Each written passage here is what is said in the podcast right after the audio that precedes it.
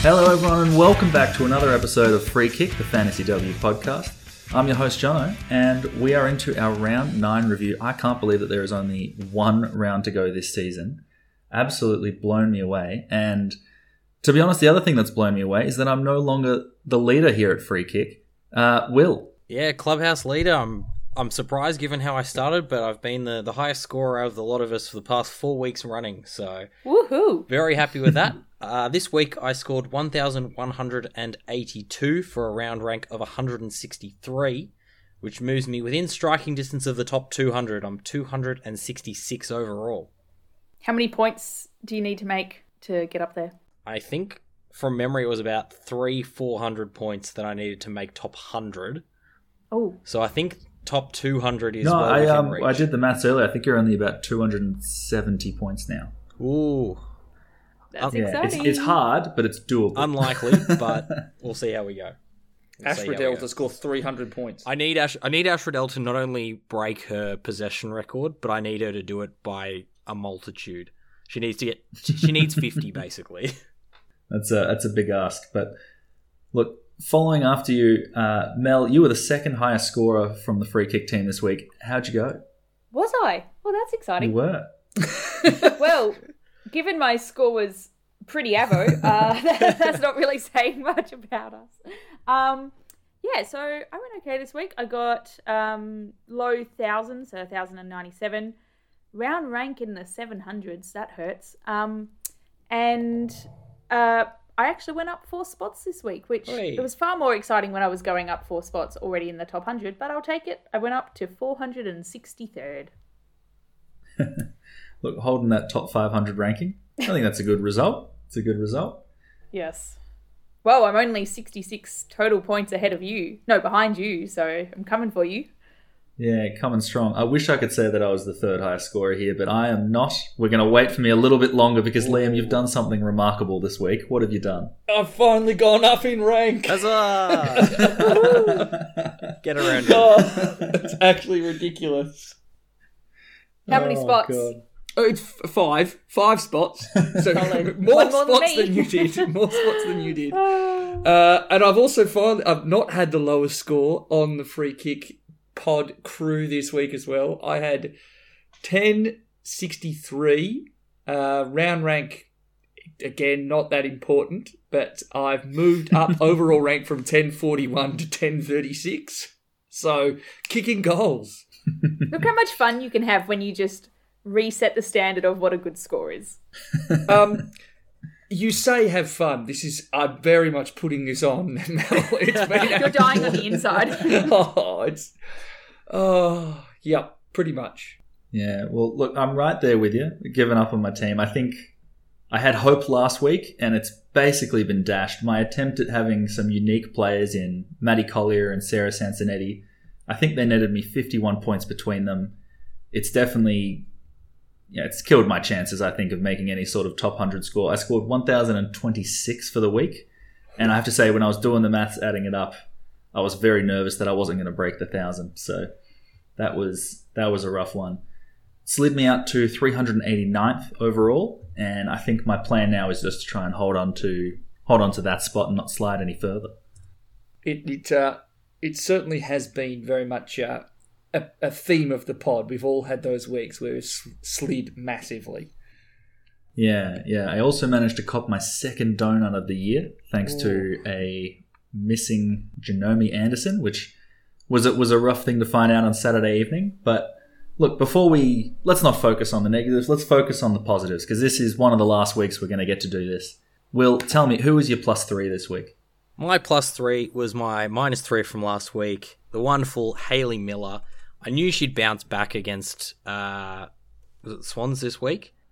It was the Swans this I week. knew I knew she'd bounce back. She was on 96 points, I think it was, at halftime. Only ended up on 114 after copying a pretty nasty corky to the hip, but 114 from a unique midfielder. I'll take that every day of the week.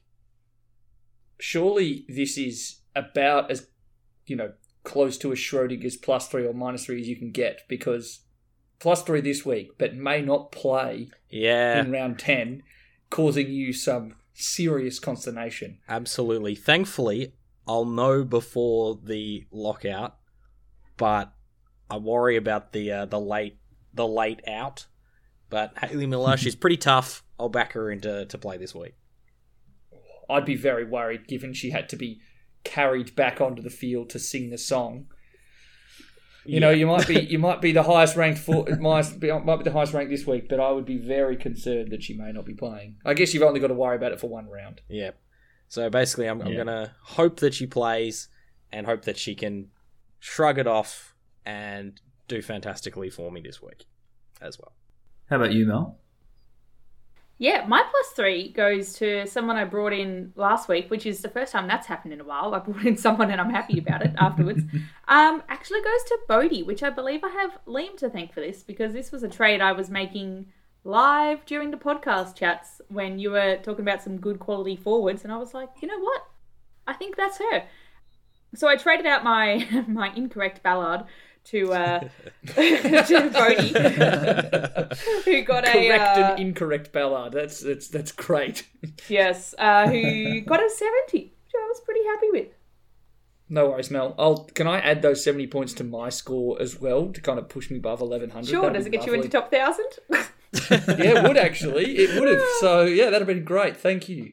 I'd also just like to make, I know how much the AFLM fantasy guys on this podcast, Jono and Liam, hate my special mentions because I break the format, but you're going to have to listen to it one more time. Special mention to Lily Johnson. So I also had Janome Anderson, who I got a nice picture with at the start of the game, given that she was not playing. Um, and so uh, for that donut, in came Lily Johnson uh, in her second game as a Port Adelaide forward. And hey, she kicked a goal. I mean, she didn't score very well, but she had a good game for her. Um, and I reckon that's worth some recognition. Also, got a picture with her after the game to say thank you for kicking that goal. Yeah, she is someone who we were. The most of us were live at that game, just tiny, like eighteen, and has you know looks like a breeze could push her over. Did kick a great running goal in that second quarter for Port Adelaide, but then I don't think she touched it after that point. I don't think she did either. Yeah, I didn't get a stat Um, after half time. So Look, uh, I would take any points instead of a donut from Janome Anderson, so I can see why you're giving the shout out. It's it's got to feel nice. I'm Yeah. pretty sure her break even was like 13, so she might have even made 100 bucks. very nice. and uh, a cracker of a game as well that you guys got to go to. Two points. This has Yeah, been that a, was there's been a lot of close. close games this season. I've been blown away how many of them have been under a goal.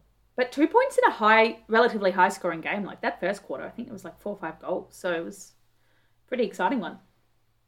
and marred with a bit of controversy with Gemma Houghton's goal being disallowed Mm. in less than stellar circumstances. which the AFLW has signed off on as correct.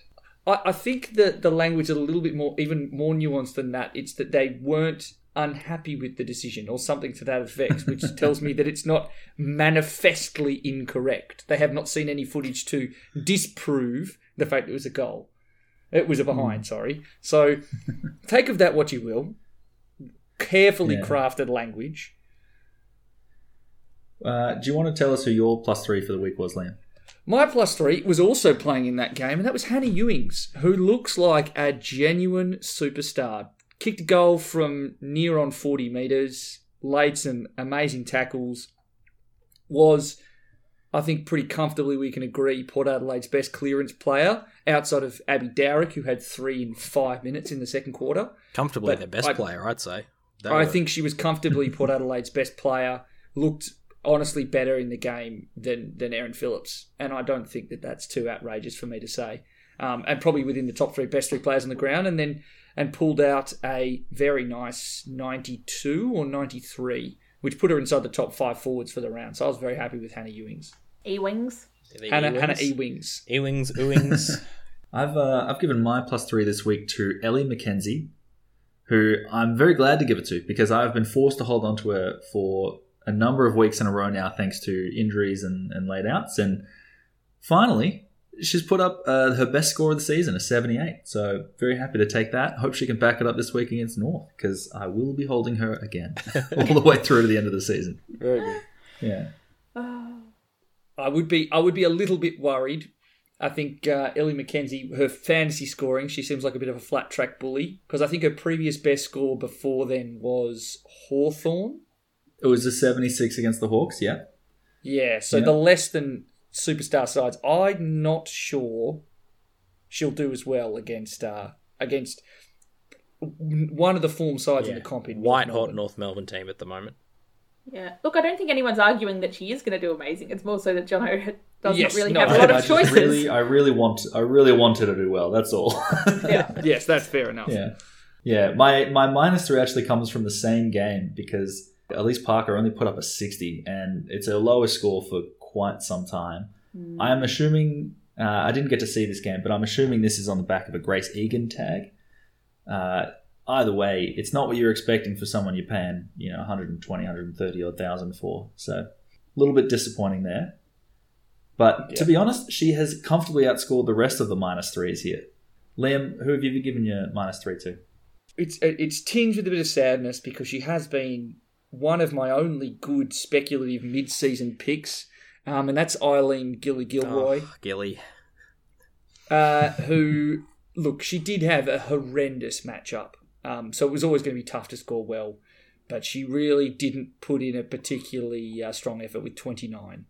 Yeah, sub 30 from a player you've paid up for, that's that's never acceptable. No, and look, Brisbane are. I know we talked about North Melbourne being white hot, but Brisbane are ridiculously dominant side, um, and so I'm not surprised by it. I just, if it had been an eke like to a 45 or a 50, I probably could have sat with it and been okay, and might have given it to another premium quote unquote defender. But unfortunately, you know, 29 is not good enough. Hmm. Mel, how about yourself? Well, I'd like to agree with you on Parker and add to that Lynch. So this one is maybe a bit more personal because I was really tossing up getting rid of Lynch a couple of weeks ago. she just wasn't doing particularly well, and I got convinced no, don't mess with your premiums. This was after our Sweet 16. She's in the top, she's in the Sweet 16. Um, and alas, she's not done particularly well since then, and every week it just annoys me further. So, yeah, she only got a 43 this week, which I think we've spoken a lot about her before. Probably not expecting her to be coming back um, with an amazing score anytime soon. So, it might be time for her to finally go. Yeah, I think so. I'm probably going to be trading her out as well this week. It is, it's been a very disappointing three weeks from her.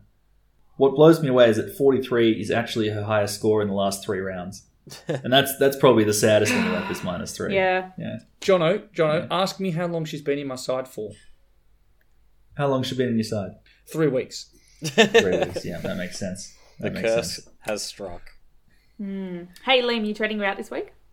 Uh, I have bigger problems than, than Katie Lynch. Wow, to have bigger problems than a 43 as a high score in three weeks. Boy, oh boy. Yeah. Yeah. Well, this is what happens when you're ranked a thousand. Smell your team's pretty crap. Like you've got to fix non-premium players. Yeah.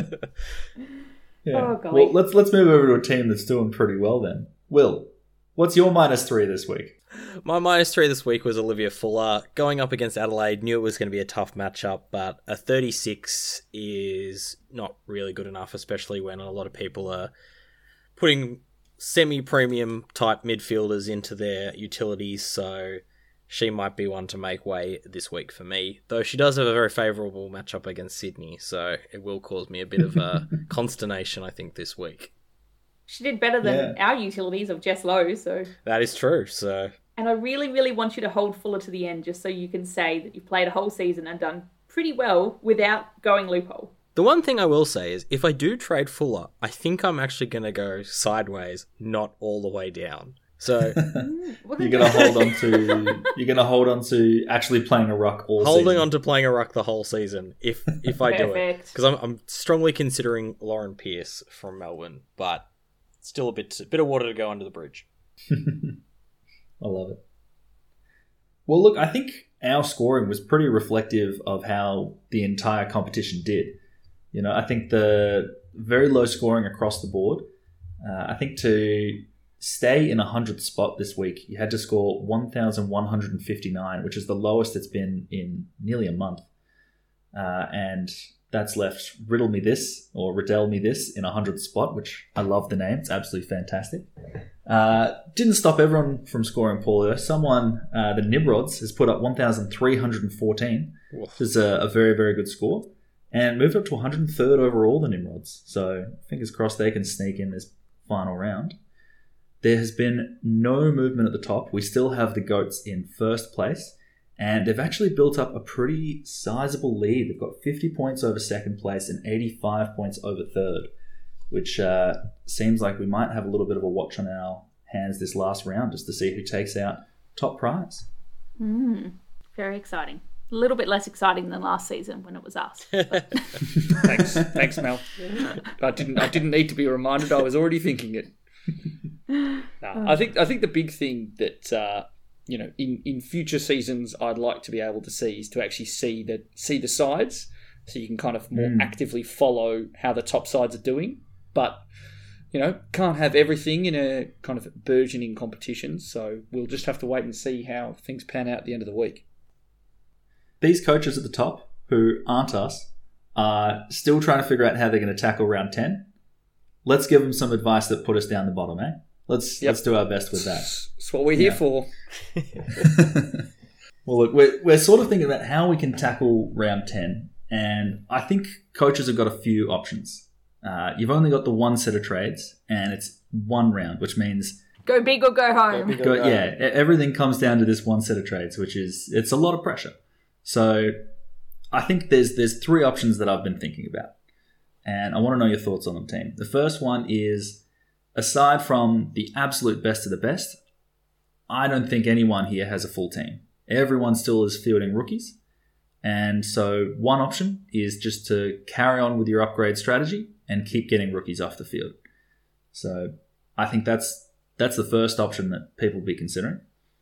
The second thing is if they've got underperforming premiums, uh, who we'll talk about in a little bit, sideways trade those to other premiums who are a bit more unique. So someone like uh, what's a good example is Katie Lynch. You don't want those 40s every week. It's not the premium you want. Why not take a sideways and for an extra, I think, what, 5K, I think you can pick up someone like an Elizabeth Keaney. I think that's a pretty interesting option for coaches to be considering. And the final one is one that is a little bit riskier, but it's one that I, I always come back to. A few years ago, there was a coach who traded out Tom Mitchell when he was at the peak of his powers, managed to turn him into multiple premiums, and won the AFL men's comp as a result of it. I'm wondering if there are players uh, that we're looking at here who we're looking at their fixture going, I don't think they've got a great matchup. I think they're going to come into a pretty low scoring game. Can we split those into two players? And I kind of want to start with Mel, your thoughts. What, what do you think about this strategy? I was going to say, is this uh, is this a strategy you coll- colloquially named uh, "I'm going to fuck up my team" earlier today? no, no, that that was a that was a different strategy I've been taking for the last few weeks. It's not been going too well.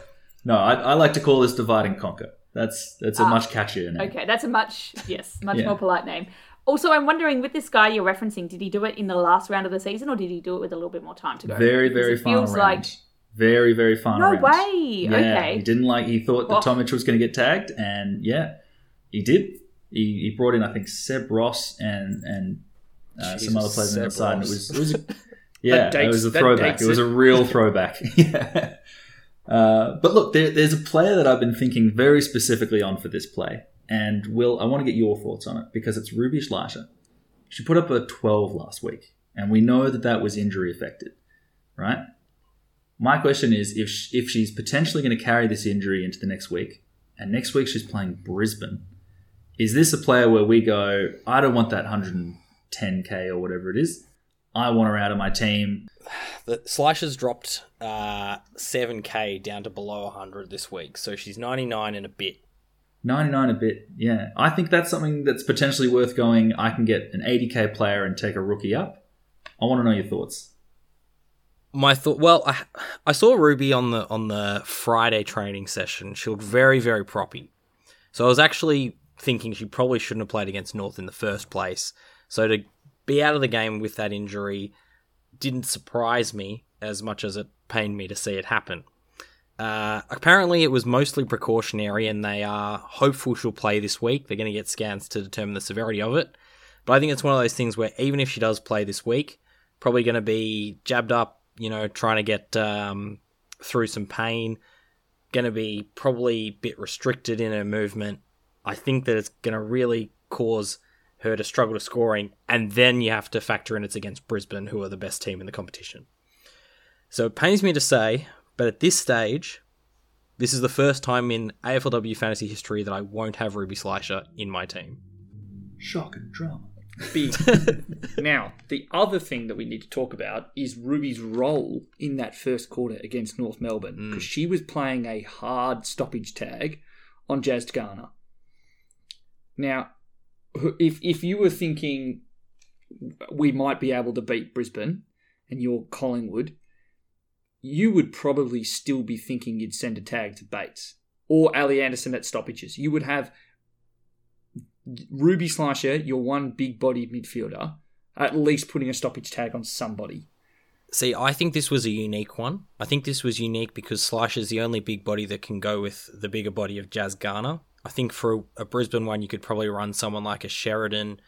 Um, you could run a number of players on there. Regardless, What about Mikala Cann? Where's she Yep, gone? She's Mikala- fallen off the face of the Mikala earth. can as well. She cannot get a time in the midfield. They were soundly beaten this week in that midfield, and especially once Slasher went out of there because it meant that they had to completely reshuffle. Garner got off the leash. Um, and against Brisbane, you've got to worry that once again, the Collingwood midfield is going to be really under the pressure. And so, coming off the hip injury, even if she plays, if, if you've got other things you need to do, if you're happy to cop maybe a 40, is probably what we'd probably expect from from Ruby this week. Fine, like this week I was happy with the 12 because my alternative was a zero, but I, I think that I think that this is a really good example of what you were saying, Jono, where you can take Ruby, who is still quite highly priced as a defender, take her down at a 10, 15k to someone who will should outscore her this week just based on the, the information that we have, and then use that money somewhere elsewhere. So here's a question for you then. You're one of the quite likely 13 coaches that owns both Ruby and Katie Lynch in the top 100. Which one do you trade out? Both. I'd be trading out. Yeah, yeah, it's a tough one. If Slicer is named, I would be prioritizing Lynch out. If Slicer is not named, obviously she has to go first. Intro- yeah, well, if, obviously if she's not playing, then you, you can't you can't be running her with her in your And, side. uh, but at the moment, the way it is at the moment, I reckon it's absolutely dead heat, and I'm almost with Jono where I'd say I'd get rid of both of them. But what happens, and this is where we bring in the other final detail, Emma Kearney also comes in under an injury cloud. Yeah, ice on the knee, knee brace as well. I think she's. Yeah. I think sh- that's mostly precautionary, but at the same time, you don't like to see your, your premium defenders with uh, you know big loads of ice and then a, a knee brace on. So Yeah, I, I'm I'm almost just a little bit disappointed that we didn't get to break that scoop on the pod that we saw her with a knee brace on at the St Kilda game, and that Sarah Black beat us by a few hours, saying, "Oh, she was seen." It's like yes, she was seen at the game, standing around in front of the St Kilda rooms after the game had happened. But yes, that I am in the position where I have all three. I won't know if Emma Kearney. I won't know if Emma Kearney is playing. I will know if Ruby is playing. I believe, but it is Yeah. going to be a very tight run thing. But It- there's there are going to be coaches in the top 100. Emma Kearney's got 40% ownership in top 100. Ruby's got 91, and Katie Lynch has 13 or 14. Mm. So there are going to be some coaches in there that have all three. I think it's me. It's probably Ruby, Katie, and then Emma. yeah, I think you've almost got to assume that Kearney's is precautionary and that she'll play. Particularly I as a think she'd have captain. to just. Well, I would think it's about one of Collingwood or North is going to make the top four. I'm I'm really curious as to how that's going to whether or not North can make that jump in. Hmm. They if North beat Richmond, assuming that Brisbane beat Collingwood, North are in, pretty much. So I think they'd probably be more likely to risk Kearney playing than Collingwood would Slisher. Yeah, okay. It's a very, very big conundrum. And at the moment, I'm on, in my current trade plans. I'm only trading out Ruby. Um, but I'm gonna have to. Con- I'm gonna have to do so many different iterations to see what I can fit. If I also want to trade out Lynch, and if we hear anything more about Emma Kearney this week. Yeah, it, it sounds to me like if you are if you're in contention, this Friday's teams is going to be a very important one for you to be watching. Do not There's- be there's- driving when team selection happens, Jono. I almost certainly won't be. My housemate has just picked up COVID. I'm probably going to be here all week, so Very good. quiet week for me. Well, you won't miss any exciting news then. Uh, but look, that's that's talking about injury players. I'm, I'm curious about whether or not you would be trading out players that are just out of form, because Katie Lynch is one example. But what about someone like Elise Parker, who's only gone over 85 once in her last four games, I think or that even someone uh, with the cost of, I mean, Anne Hatchard's worth 145k. You could turn that into two very very good players. She's only gone 84 across her last three games. Is that someone you'd be considering moving on? I think those are luxury trades. I think if if you are in the position where you can split Hatchard into two players, you're doing pretty bloody well. I think that as we've just discussed, the the back there's carnage in the back line at the moment with a lot of the players. So I'd be expecting most coaches to be doing a fix up trade back there somehow. But if you can then use that money to do that, for example, I've been considering moving Jaimee Lambert up if you have the money to do that, I think it's a great idea, especially if you're going for someone that's unique. And we've talked about that a bit. That at this stage, a sideways trade to a, new, a unique premium is something that could win it for you, or it could throw you off. But at this stage, who cares? You got to go for the win. Are you thinking of trading out Yeah. Jaimee Lambert then? Considering it, um, just based on the tough fixture, not less that she's out of form, but coming up against Brisbane. It's just a matter of where I need the money, I suppose, where I think I can get better players. So if I can move a, a Jaimee Lambert up to someone like a, a Liv Purcell, for example, uh, a Charlie Rowbottom, who I'm sure we'll talk about a bit later, um, that might be something that gets a, a 60 to 80 score up to 100 that might just push me up into that top 200, you know? Yeah. Well, I actually want to ask Mel. One player that I'm thinking about trading out is someone that we share in our teams. Is Ash McCarthy has had a very quiet few weeks and is playing the D's this week. Yeah, and that's the thing. There's a lot of money on these players. Like she's ninety four grand, Kearney's ninety seven grand, Lynch is eighty. Like there's, if you're going to go with that divide and conquer as you call it, um, strategy, there's actually so many players that I would be more than happy to split in half, but I can only do a couple of trades. And because we're also at the point now where you've got money on your bench potentially in some players that you haven't utilized, so you want to be getting some of that extra cash from there. But only three trades, like you said. Yeah, I was thinking like because I've got both Anderson and Johnson as my rookie forwards, and one of them kind of has to play at the moment. I was thinking more, do I take one of those up? But you're right, like McCarthy has a lot of money on her to be not doing particularly well and not having a, a good final game. So she would be a prime candidate for that divide and conquer. One that I hadn't actually considered because I'm already looking at Lynch and I'm already looking at Parker. And I'm like, damn, just give me a whole new team. Just to just to opine a bit on Ash McCarthy though, as much as he's not coming in with some great form, I would say that given her propensity to be very, very close to the contest, and just having seen a bit of how Melbourne plays, obviously having watched the Essendon Melbourne game quite intently, I could still see her getting a decent enough number of tackles to make sure that she doesn't have a, a, a to, like a you know a really bad score.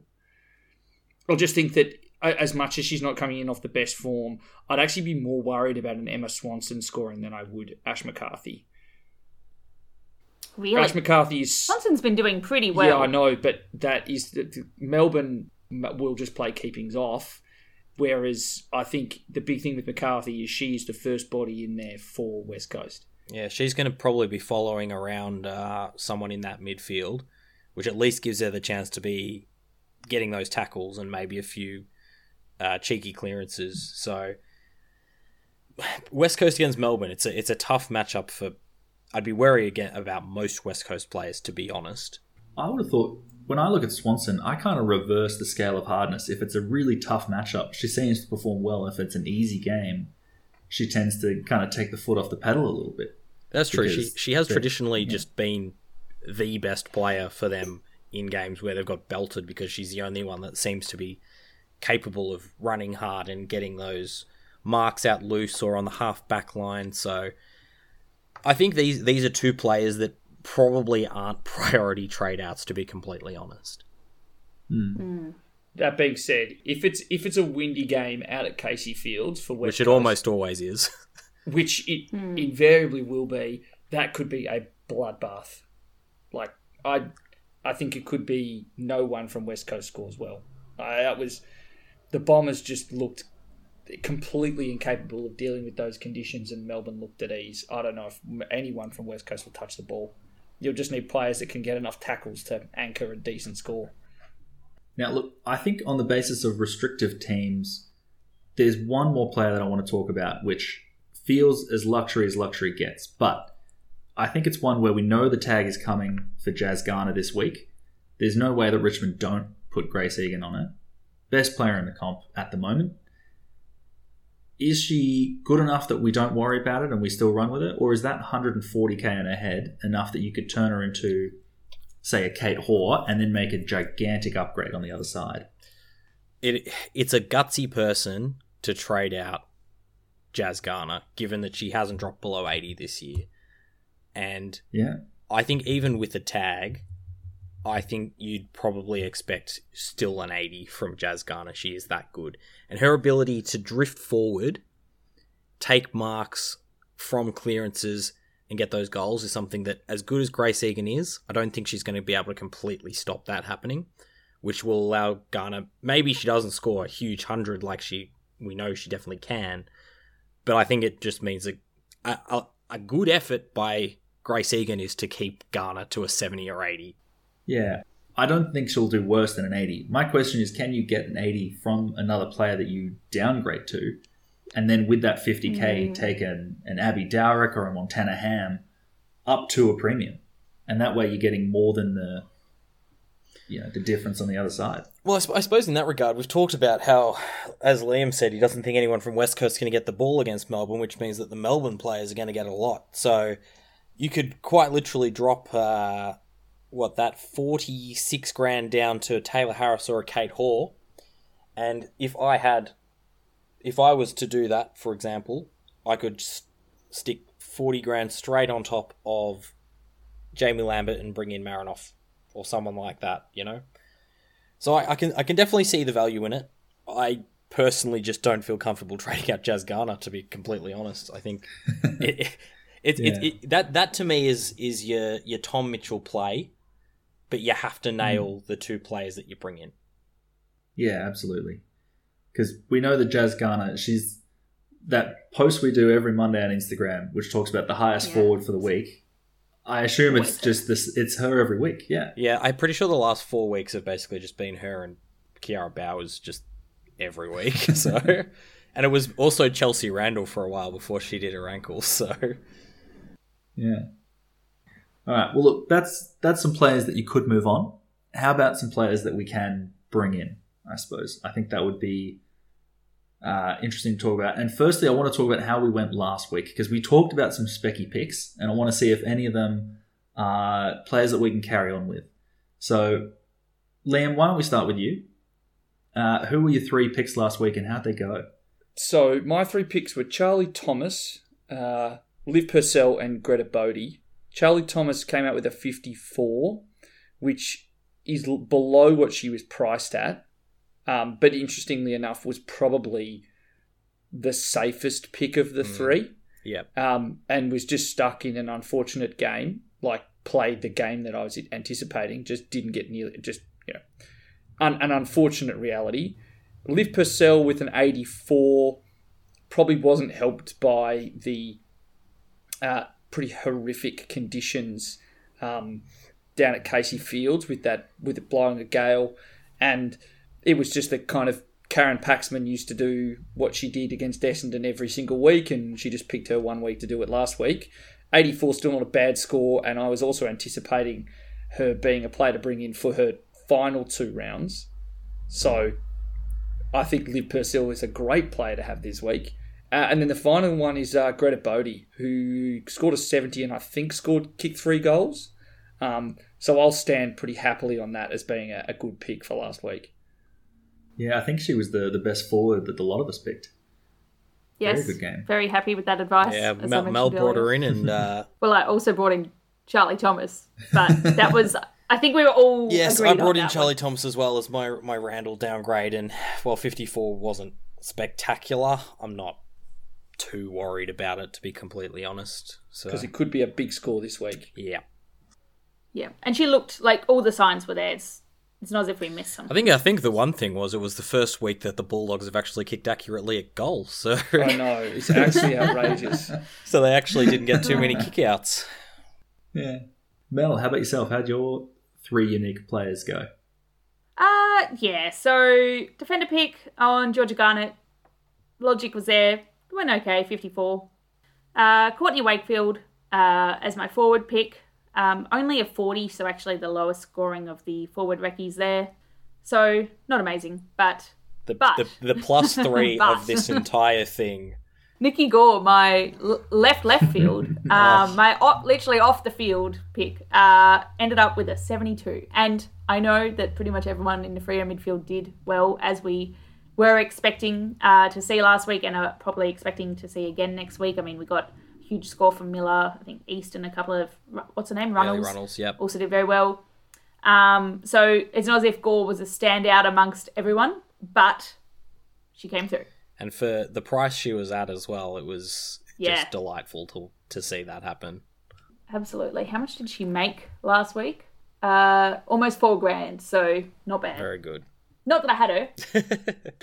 Actually, do you Still know? zero in the Do you top know what's very hundred. funny is we're going to go through this, and I don't think anyone brought in their own speculative. No, no, no, pick. I, I did. Brought in everyone. No, no, no, I did. Who did you? Sansonetti. Oh, I know the worst one. I brought in the By worst far one. and away And the worst I'm about one. to issue an apology to everyone who who took my advice on this one because even though the logic was sound, it just did not pay out. So I'm gonna I'm gonna I'm gonna jump in here. My pick was Sarah Sansonetti, who scored a 19. She was only priced at around 50k. I did say at the time it was risky in that regard because she was playing pretty much as a rookie player in the Collingwood backline. Normally, going up against a team like North would be fantastic for a player like Sansonetti, but North was so clinical going forward against Collingwood that there just wasn't any opportunities for kick marks like Collingwood are usually doing in that backline, which meant she just did not get near it. Still made some money, so that's fine, but unfortunately, if you had her on the field, you had to cop the 19 like I did. Uh, in the midfield, I was also stitched up by the uh, Schleicher injury actually to this one because Jaimee Lambert was looking pretty good early on, and then once Schleicher went out, she copped a lot more attention from that North midfield. Uh, ended up with a 70, which was passable, I suppose, um, but unfortunately, with as I said, the Schleicher injury meaning she got more attention and a tough matchup next week, probably not an ideal one to bring in. And my forward pick was Daria Bannister who scored a 46, which is a pretty good effort to be fair against a rampaging Melbourne team. But I did I did say that the Yeah. reason I thought you'd be a good idea to bring in Bannister was for this week. They're playing Port, who we saw St Kilda, their forwards managed to score pretty well against uh, Port Adelaide. She plays a pretty similar role to one uh, Nicola Xenos, Who did fantastic last week. so I think that she's one that if you were a bit worried about her score against Melbourne, hold firm. I'd back her in this week. Stay tuned for next week when we uh, revisit this again. When I tell you why I failed on that one as well. just just before we go off, just watching that North Melbourne performance against Collingwood, like clinical is almost like underselling it. Like Tahlia Randall took the entirety of the Collingwood backline to school. Vikki Wall looked like one of the best forwards you're going to see, not someone who's She looked she looked like er-, Erin Phillips out there the oh. way Oh. she was playing, just with strength I- and skill around the ball. It I don't want to undersell it. That like banana on the run, running away from the goals, is ridiculous for someone who has played ten games of football in her life. in their in her Ten life. games. She is a freak. And, Yeah. I, and you can't I'm even say that it's because of her Gaelic history because they don't play with a. They don't even play, ball. but it, she literally is just like on the run, not even running directly at goals, running towards the boundary line off the outside of the foot. She is an absolute freak. And I just love that for those listeners who weren't listening to every single one of our 18 clubs in 18 days, Emma Kearney knew Vic, Vikki Wall was going to be this good. Se- hmm. Before she'd Before she even met her. met her, was like, yeah, that's the player to watch. She hasn't even made it to Australia yet. I've literally just seen her highlights, and she's that good. Sorry, there ends my there ends my North Melbourne rant. I, I just I watched that game live, and I was sitting there by myself, just like gobsmacked by how good North Melbourne looked. All right, Jono, you've probably done the best out of the lot of us in these specky I was going to say, I feel a lot better now at this point, having having listened to all yours first. Um, I think Nat Grider with a 77 in defense had a, a very good game against the Hawks, one of her highest for the year. Uh, and Charlie Rowbottom in the middle with 105. And if we just stop there, both of those picks are miles ahead of our defenders and midfielders. I, I would just I would just like it to be known that Charlie Rowbottom was I think the most expensive player mentioned by about 30k. The most expensive and the most owned as well. Hey, still made it very much underneath our rules. I, I said it just had to be less than 5% ownership at the time of the. Pretty sure she had you know, six percent ownership at the time. Five percent, five percent of the top Let hundred, 10% overall. Let's be very clear on what it was. And go back and listen to the episode. uh, my forward pick didn't fail, but it didn't do too well either. Jess Fitzgerald from the Dogs put up a fifty-six. It's about what she's been doing the past few weeks. Again, looked good, but didn't didn't translate to the fantasy scoring. So a little bit disappointing there. I, I think hmm. of the players that we suggested, the three best trade-in targets are Bodie, Grider, and Rowbottom. Well, look, we're thinking about now trade targets for round 10, the players we think are going to go off. And obviously, we're looking at players that are in good form, players that have good matchups. And I think it's only right that we have a coach on the podcast that's also in good form. So, Will, can you take us through who you think the top five targets are this round? Oh, I thought you were going to throw to whoever the coach of the goats is then, but um, I think If uh, only I could. in terms of top, top five targets, I've actually grouped this by matchup, less by player specific. So I've actually got a, a, a handful of players. But the first player is Charlie Rowbottom against GWS. We saw what Mon Conti did this week against GWS, put up 124. Charlie Rowbottom, absolute superstar. She will bully that GWS midfield. Expect another ton. The next matchup that I've sort of honed in on is the Geelong Sydney matchup, and we've seen Sydney cough up some really big scores. So the two players I want to highlight here, in terms of the midfielders, you can go Prespakis, who is much higher owned, but the one I'm really interested in is Amy McDonald for both the uniqueness and her ability to go really big. So I think Amy McDonald is the one if you're looking for that Geelong midfield upgrade, is the one I'd go for. If you want someone slightly different, I'd be looking at Chloe Scheer. She's had a really good month. She's got the ability to to kick big bags of goals, and against Sydney, she's going to get plenty of supply. So if you're looking for a bit of a unique forward option, I think that she's probably the one that I would be looking at from Geelong. So I've also put in Kerryn Peterson here, mainly because I traded her in for Eilish Sheerin, and it got me an extra 24 points. So thank you, Jono. uh, that was his suggestion. Uh, has been playing pretty much every single role this season. So she's back on a wing now, which means she's going to get plenty of uh, midfield ball. She's probably, arguably, the form defender at the moment. I think. Would you guys slim, say? slim pickings, but yes. Yeah, yeah. yeah. Well, with Randall going down, Schleicher and Emma Kearney having these big injury question marks, I think Peterson would probably be top of the Sweet 16 this week. Yeah, so Peterson, very good option. Probably a very easy uh, move sideways if you are looking to move on. Schleicher, bit more expensive, but a really solid option. Yeah. You need about a 20 extra grand if you want to do that from Lynch, because I was trying to figure that out before, Unfortunate. which is a little bit annoying. I mean, I have 20 grand in the bank, but You- well, want to use it entirely. you want to use it entirely this week, regardless, Mel. You, you don't have another chance to you don't have another chance to spend it. Taking it to my grave. Gonna save thirty grand in the bank for next week. Question on Scheer though, like I know I, I agree that having watched her play, she's looking like a great pick. But her her scoring has been a little bit low recently. Do we think that's entirely like 85 against the Bombers because they were an easier game versus like a very low against Adelaide? Or do we think that like do we think she can get another 85 against the Swans? I, I, I'm happy to speak to this. I think the Bombers was a bit of the cat out of the bag because, pun intended, um, because the Bombers have no good medium sized defenders. And Chloe Scheer, I think at one point she was playing on Alana Barba. Another point she was playing on Ash Van Loon and Mia Van Dyke. So both, all Yeah. three players are not very old and all have fewer than I think. Well, I think Barba maybe has twelve games of AFLW experience at this point. So And is the experience and is the one in that experienced lot. one of the three, and is a winger slash inside midfielder from her VFLW days. That's what definitely contributed to a massive score against Essendon. I think, and I, I think I flagged this last week.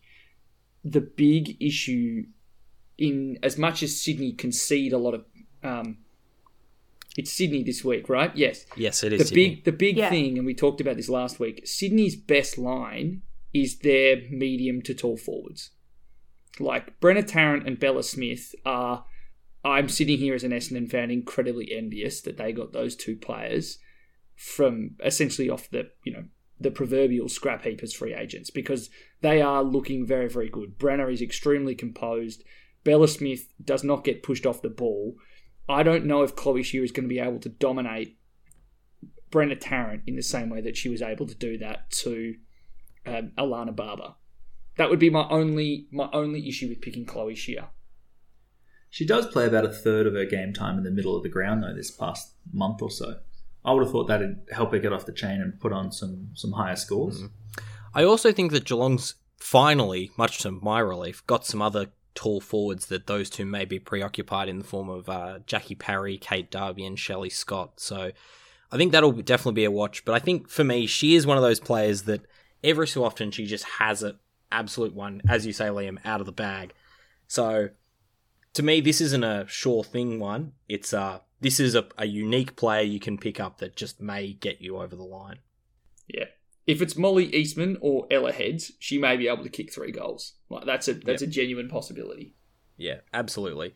So, speaking of those easy matchups, I'm going to move on to the Melbourne versus West Coast matchup. As Liam said, there's a chance that the ball will be entirely in Melbourne's hands all day. And two of the best possible options you can get in your forward line, especially if you are looking to split Jazz Garner, if you're planning on doing that, are Taylor Harris and Kate Hoare. Both of those two could kick big bags. Tar- Taylor Harris is playing through that midfield as a, as a backup ruck as well.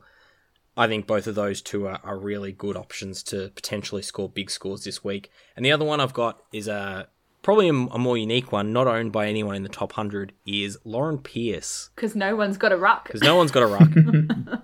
uh, so if you are one of the few people like myself that still has a ruck, that could be a sideways trade that goes to uh, possibly be a player who could have a really big score against a team that gives up a lot of points to rucks. And this is something you've been quite big on, Liam, in terms Yeah. of West Coast. Yeah, look, we, we kind of did see that the writing's been on the wall all season that Sarah Lakay has massively improved her own game, but it certainly hasn't carried across to her defensive stocks. She does allow a, a big scores, but I think the pick of those three for me is Kate Hoare.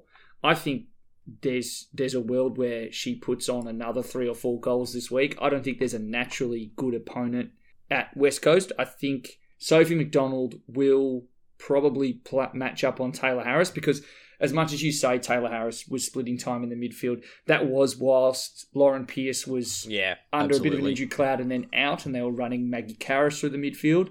Uh, she definitely played less time there against Essendon and was actually held in check um, fairly decently. I would think that Kate Hoare, who looked excellent again, knows those conditions so well down at Casey Fields. I think another 70 is well on the cards this week. Uh, and the last one I'm, I'm going for is Essendon against Port Adelaide. Really interesting matchup, but this one has kind of been brought on by what we saw live down at RSEA Park, which was Kate Shierlaw monstering the Port Adelaide backline. And for that reason, I've said Bonnie Toogood could have a really big game this week against Port Adelaide. And the other one who I highlighted before as my unique pick, Daria Bannister, plays a very similar role to Nikki Xenos.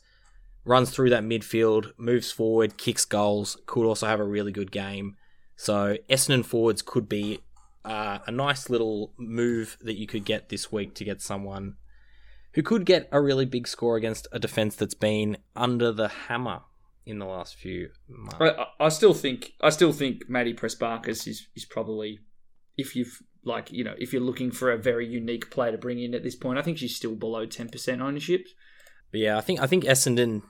This is this is a really good opportunity for them to finish the season on a high against a Port Adelaide team that probably is tiring a bit. Um, so I think that any of those players, if you can afford them, slash it fits your trade structure, is a very very tidy option you can go for. Just another player, just another name to mention in that game. She's ten point five percent owned, and she's lost forty three thousand dollars. Any guesses on who it is? Erin Phillips. Correct. Erin Phillips is again in that mold of I don't know who the Bombers have who will play on her. I don't know who they have to stop her. Um, it may end up because I think it'll be Danny Marshall will play on Gemma Houghton, uh, and then I just don't know if it's if it's Ash Van Loon. You know, she's been great for someone who didn't come in as a particularly high draftee, but damn, that's going to be a brutal matchup. St Kilda had a, quite an ideal matchup for Erin Phillips actually, and Hannah Priest, who's pretty proficient both as a midfield stopper and as a defender. So I, I agree with you there, Liam. Wherever she plays against Essendon, she's a, a cheeky chance to be a, a good scoring player this this round. She's priced below 60, scored 74 on the weekend, um, which is basically what she scored at last year. I think there's a possibility that, particularly in their last home game for the season, she might go 80, 85. And I think that will be on the back of time up forward because I know that the Bombers are restrictive to midfielders, but I really think if that she's this is the round where her playing forward time is actually not a detriment to her fantasy scoring. Just while we're on Erin Phillips, uh, Mel, would you care to share the tale of the, the weekend? Ah, yes, just just hanging out, loitering as we do. Uh, our favourite hobby post AFLW games. Not all of us. Mate, you were there. You were loitering. Uh, and then uh, Will just like takes off, and I'm like, "Oh, hey, Liam, who? What, what's Will doing?" He's like, "I don't know. That's not a player." Will just like takes off towards the bus. Oh, hey, look, it's Erin Phillips, and there's me madly running over. Erin. I don't think she likes the attention, and I definitely gave her a lot. So, uh, nah, but got a good, good cheeky snap with her. So yeah, ba- based on those ones, we're just going to answer one of the list the listeners' questions we got from Yeah. Matt, which was need to upgrade Sally Goldsworthy. I think that's a pretty worthwhile cause there. Which forwards to target depends on how much money you can get, but if you can get up to those Melbourne forwards, I think they're your best options. And I think Hoare's the cheapest of the lot, for Yeah. about ninety. Hoare's slightly cheaper than uh, Taylor Harris, and then Toogood's about the same price as well. So if you can't make it up to those ones, Scheer or Bannister might be a good one. But if you can make Kate Hoare, I think she's the best option you can probably find. And then just on the back of me mentioning Erin Phillips in that like priced at in the fifties, one player that I think should get a look in this week is Tarni Evans. Um, GWS are going up against the Gold Coast, who are the easiest team for defenders to score against. And as much as she, she is listed as a forward, she plays as a pure defender, and she is their most skilled defender. I think she could have a massive score this week. And then at there is a version of the trades I'm doing this week where she comes in as my F4, F5. Quick question about Melbourne, if you don't mind. Um, having a look at the mids, one that I can afford as a downgrade option from Parker would be Paxman. Oh, not Westy. What were you hoping I would say? Eliza West. Liam, Ah. Liam, Liam's favourite, Westy. Westy. Handball happy Westie. But what do we think is Paxman potential? Uh, had one out of the bag, I'll say that. Um, been a fantastic player. Will she score big against West Coast? Probably. Would you would you trust it though? Like Would I trust it? Is probably the, the better question, and I'm not sure I do. Look, she got 98 against Essendon. got 98 against Essendon and had a 96 in round one, and then her highest score outside of that um, begins with a seven. For a hundred dollars more, I'd probably be more tempted by Nina Morrison against Sydney. Well, that's actually good you say that because I have $400 more, so I might Oh. as well use it. So what what this is? this- So, so this sounds like Mel doing your trades whilst Will and I are having a good repartee discussing who we like. Uh, yeah, that, isn't that not how we all do our trades? No. Um, but yeah, Mor- Morrison probably hasn't had the best month 73, 74, 90, uh, sorry, 66. Uh, but has had some decent scores near that 100 mark this season. So I'd probably be more tempted by Morrison if that's what you are planning on doing, Mel. Go out with a bang and bring in a friend of the pod. Yeah. I think. If I could, if I could provide a bit of a narrative for Paxman though, because she's 34, they know she can't run a whole season running as a midfielder. It's a lot of work for someone that age. But you coming into finals, you're getting your team ready for exactly what you want it to be in this important three weeks of the year. You want your experienced heads in the middle.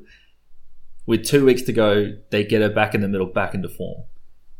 Is there a And I chance mean, that's look- what's happening? She's got. We saw it at the end of last or two seasons ago, I guess, 2021. Finishes on a on a high. She's got a ceiling that's just over 100, which she's hit a couple of times. I don't know. I don't know. I don't know. She could be my Specky. She Who could be. She'd be Yeah. she could be a great specky, but I think Nina Morrison has a bigger ceiling. Um, but just before we move off Melbourne, um, Shelley Heath, uh, who's Oh, been yeah. playing some more time in the midfield, coming off um, three scores above 60 in the last four weeks and a high score of 79. I believe she's priced quite lowly at this point. She is priced at 51, so 74k. You're going to make 25k as a downgrade for Ruby Schleicher. Again, going into an epic matchup. Um, and as much as she's listed as a defender, and that's where she's played for most of the season, she's been playing as a midfielder and then also kind of providing a link between the midfield and half forward. I would. She is currently my downgrade option for Ruby.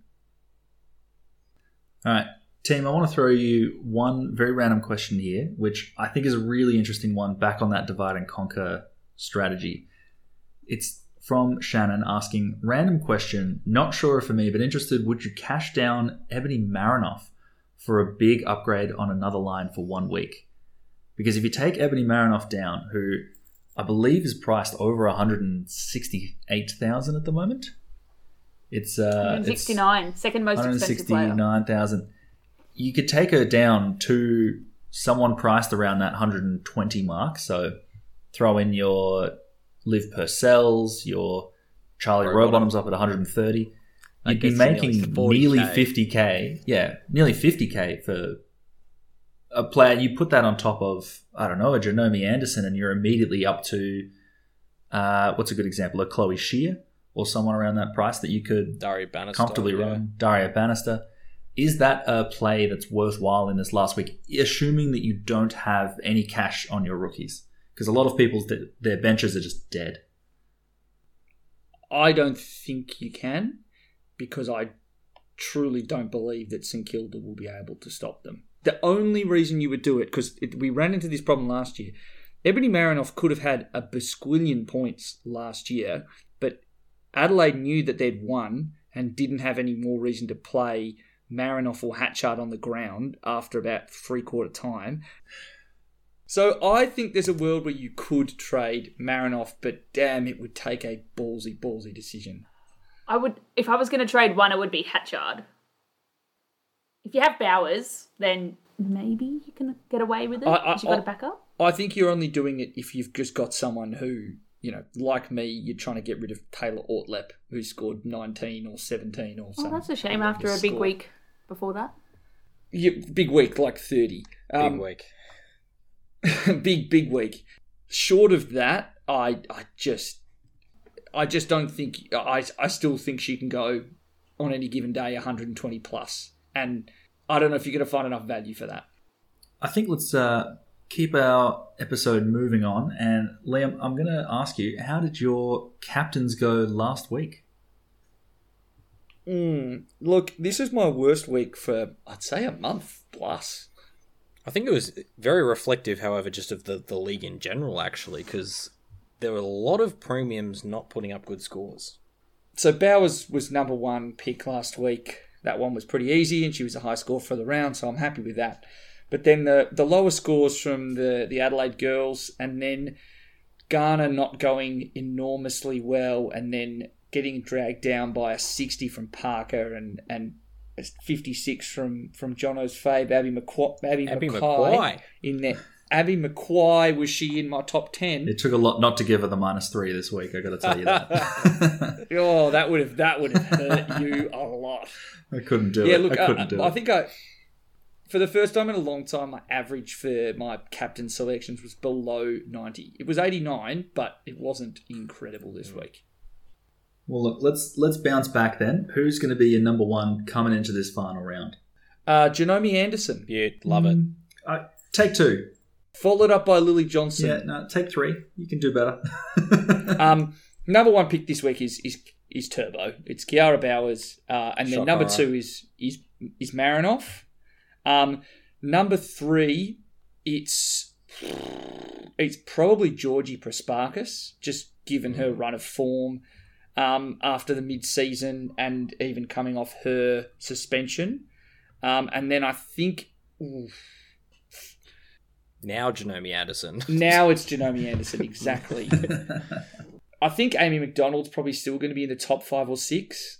Um, and I think if you were really trying to go unique and not go Kiara Bowers, just to kind of hope to, to get a leg up, I'd be going for either of the Geelong mids or Charlie Rowbottom for their matchups this week. I, uh, I just wanted to quickly bring up a stat that I had looked into before. So Kiara Bowers is currently averaging 114, which is the second highest average, only behind herself from last season at 115. but last season she did that from six games, uh, and this year, obviously playing the full 10. So as long as she scores at least 17 points this weekend, she will be setting the record for most points in a season, which uh, is currently held by Ebony Marinoff from last year. Well, Last last, season in what January, February. Early Season season six. season six. Wow. It's uh, yeah, and she's gonna she's gonna comfortably beat it. It's well, gonna be a Don't say season. hang that, on. Johnny. I'm You concerned don't that you said this now. Oh, She'll no. You'll get to like 16 points and, I don't know, do her ankle or something. And then we will be. Not Spewing. only uh, was Will the kiss of death to begin with, Liam has been consistently just don't go anywhere near him. But our pod is. If we. If we Hey, If we've guys, cursed my her- unique picks went Cursed very well last week. I'm on a good roll as long as I don't trade them into my is team. Doubling I down I will on put confidence. everything. Jesus. Kiara Bowers will go over 16 points this week, guaranteed. I put my You know life what? on it. You know what? I reckon we need, we need to attach something ridiculous to this in the very off chance that it doesn't happen. So if anyone if anyone out there, any listeners have any suggestions for something Jono can or should do, if Kiara Bowers somehow does not manage to make 16 points, let us know. There's there's almost nothing that I wouldn't do because I'm very very confident that she will. Very confident Jono. that she will. I reckon if she does go below 20, you give away your address on the final pod of the week so people can go and egg your house for the obvious curse you gave to the entirety of the top 100. Look, that's fine as long as I have like a week to to prep some security protocols. That'll be fine. I'm happy with it. Yeah, done. Confirmed. Jono's, po- Jono's address on the filled podcast him off next with week. your uh, AFLM and AFLW top 100 hats. Oh lordy lord.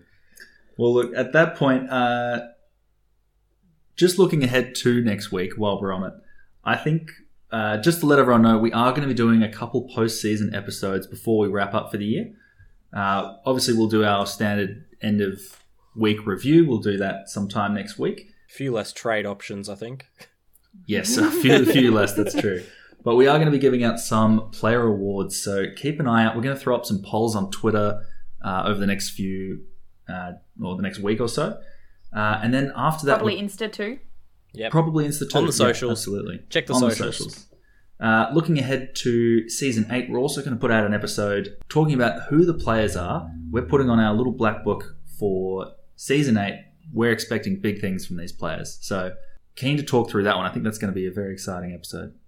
Sometimes I feel that my bluff of looking like I know a lot about footy is is working. And then you said something like Black Book a few weeks ago, and I thought it was the list of pl- people that we would never ever consider having again because it's like our death book. Don't worry, I had no idea about this either. And uh, yeah, I was in the same boat. I thought Jono was uh, referencing some sort of death note. So Yeah, yeah. No, no, is it no. obvious that Will and I are not from a uh, AFLM fantasy background? yeah. Well, I will say about I will say about this black book. If we could go back through all our episodes and comb for when mostly me has said that's a season eight pick, I reckon we've got basically a content that we could just Got a whole splice team. together. If, if we could, if I could say one thing confidently, it's that our preseason was electric. We nailed all of our starting picks, and then we traded our way out of contention. And I'm excited to do it again next year with a terrific that is preseason. particularly true for me. I did the opposite. My s- a lot of my starting picks were terrible, but I've traded my way back into All contention. right, so we'll just ignore Will's black book. Is good. I think I'm going to take the prize for the biggest fall because I started on third and now I'm trying to stay in the top five. Mel, Mel, do you want to do you want to say that again? Mel, I was inside the top. I was inside the top thirty, and I'm struggling to make top thousand. I only gone up in rank one week because I started so high. Oh, cursed. oh, funny, funny. We're also talking about some finals content. Liam, do you want to run the listeners through what you were talking about before? Yeah, so we kind of want to show that we like to talk about things that aren't just uh, fantasy each week. Um, so there is a thought that we will do either a short podcast or a Twitter space each week to talk about the finals. Maybe a little bit of fantasy chat in there, but also just kind of discuss how the games go down. Because at this point in the year, it's it's just interesting to discuss which like the really good sides as opposed to just trying to figure out who the expansion teams are. Much the same way that I I don't know if it'll end up in the pod, but I went on a rant about how much I like Vikki Wall and North Melbourne. Would like to be able to do that without the risk of it being cut from the pod each week. Um, and so yeah, stay tuned on on Twitter for that. We'll we'll put out some more information when when finals start. I can't wait to cut both the initial Vikki Wall statement and then the follow up comment. Boo! You just got Alex Ballarded.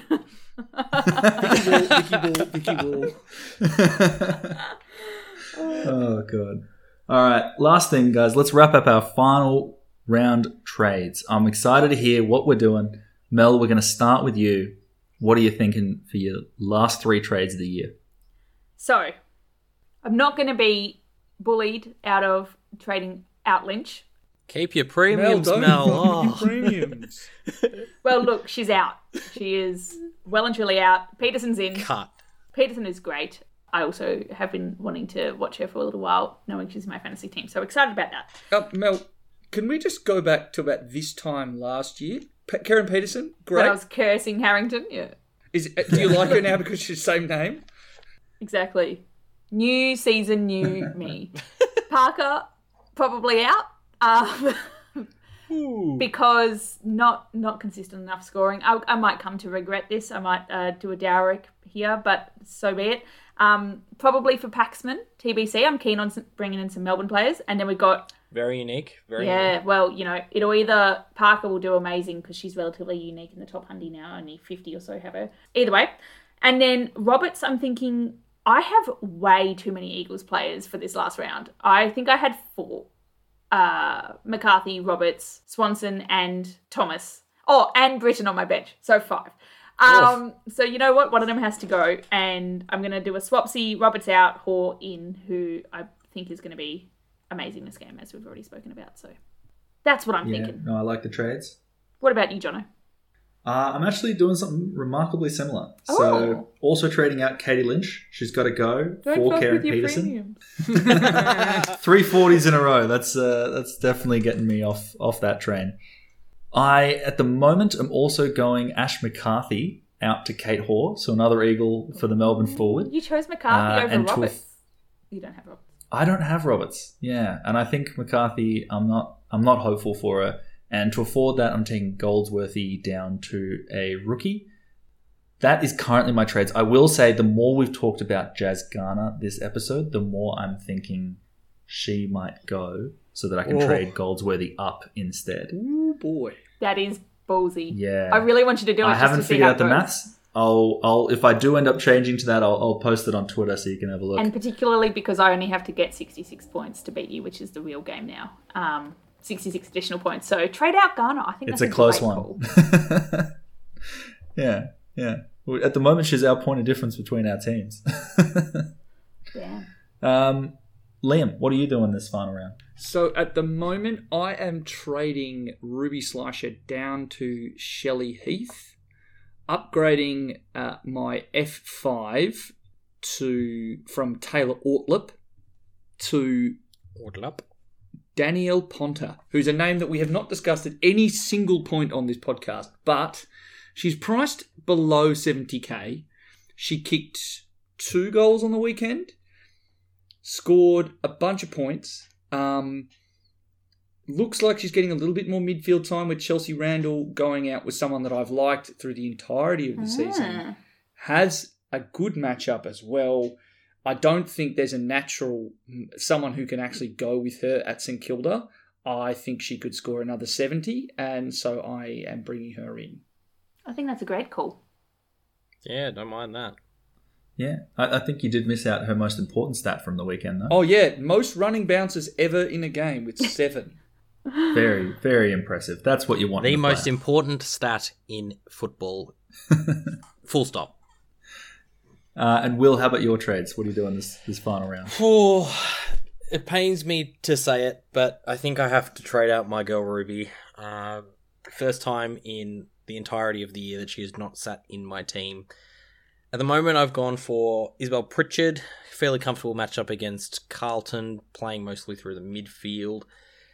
And I've decided to stick with my ruck Yes. in that I'm not sticking with my ruck by trading out Fuller, but I'm picking up Lauren Pearce for the matchup against West Coast. And I'm using the money that I get from that to trade Roberts up to Kate Hoare. Nice. I, I'm so glad that you're sticking with the ruck because since I traded out for the loophole slightly too early in hindsight, uh, I've gone massively downhill. three, I think it? it was three going into four. Um, and you have kept it and just skyrocketed. And I think that is a classic key takeaway from this season. Don't don't fuck with your utility loophole too early. We're definitely going to get into that discussion next week. I think there's a lot of lessons to be learned from this season. oh yes. It's going to be a good one. Hmm. Well, look, that might do us for this week's episode of the Free Kick Podcast. Uh, keep an eye out for us on our socials and Twitter. We're going to be posting plenty of content in the next two weeks, I think, as we wrap for the season. Uh, I'm on Twitter at Odds and Steven. I'm on Twitter at LMTom1. I'm on Twitter and Insta as Hi Mel D. And I'm on Insta at WillH underscore VI. Thanks for listening, everyone. We'll see you next week. See ya. Bye. Good luck for the final round.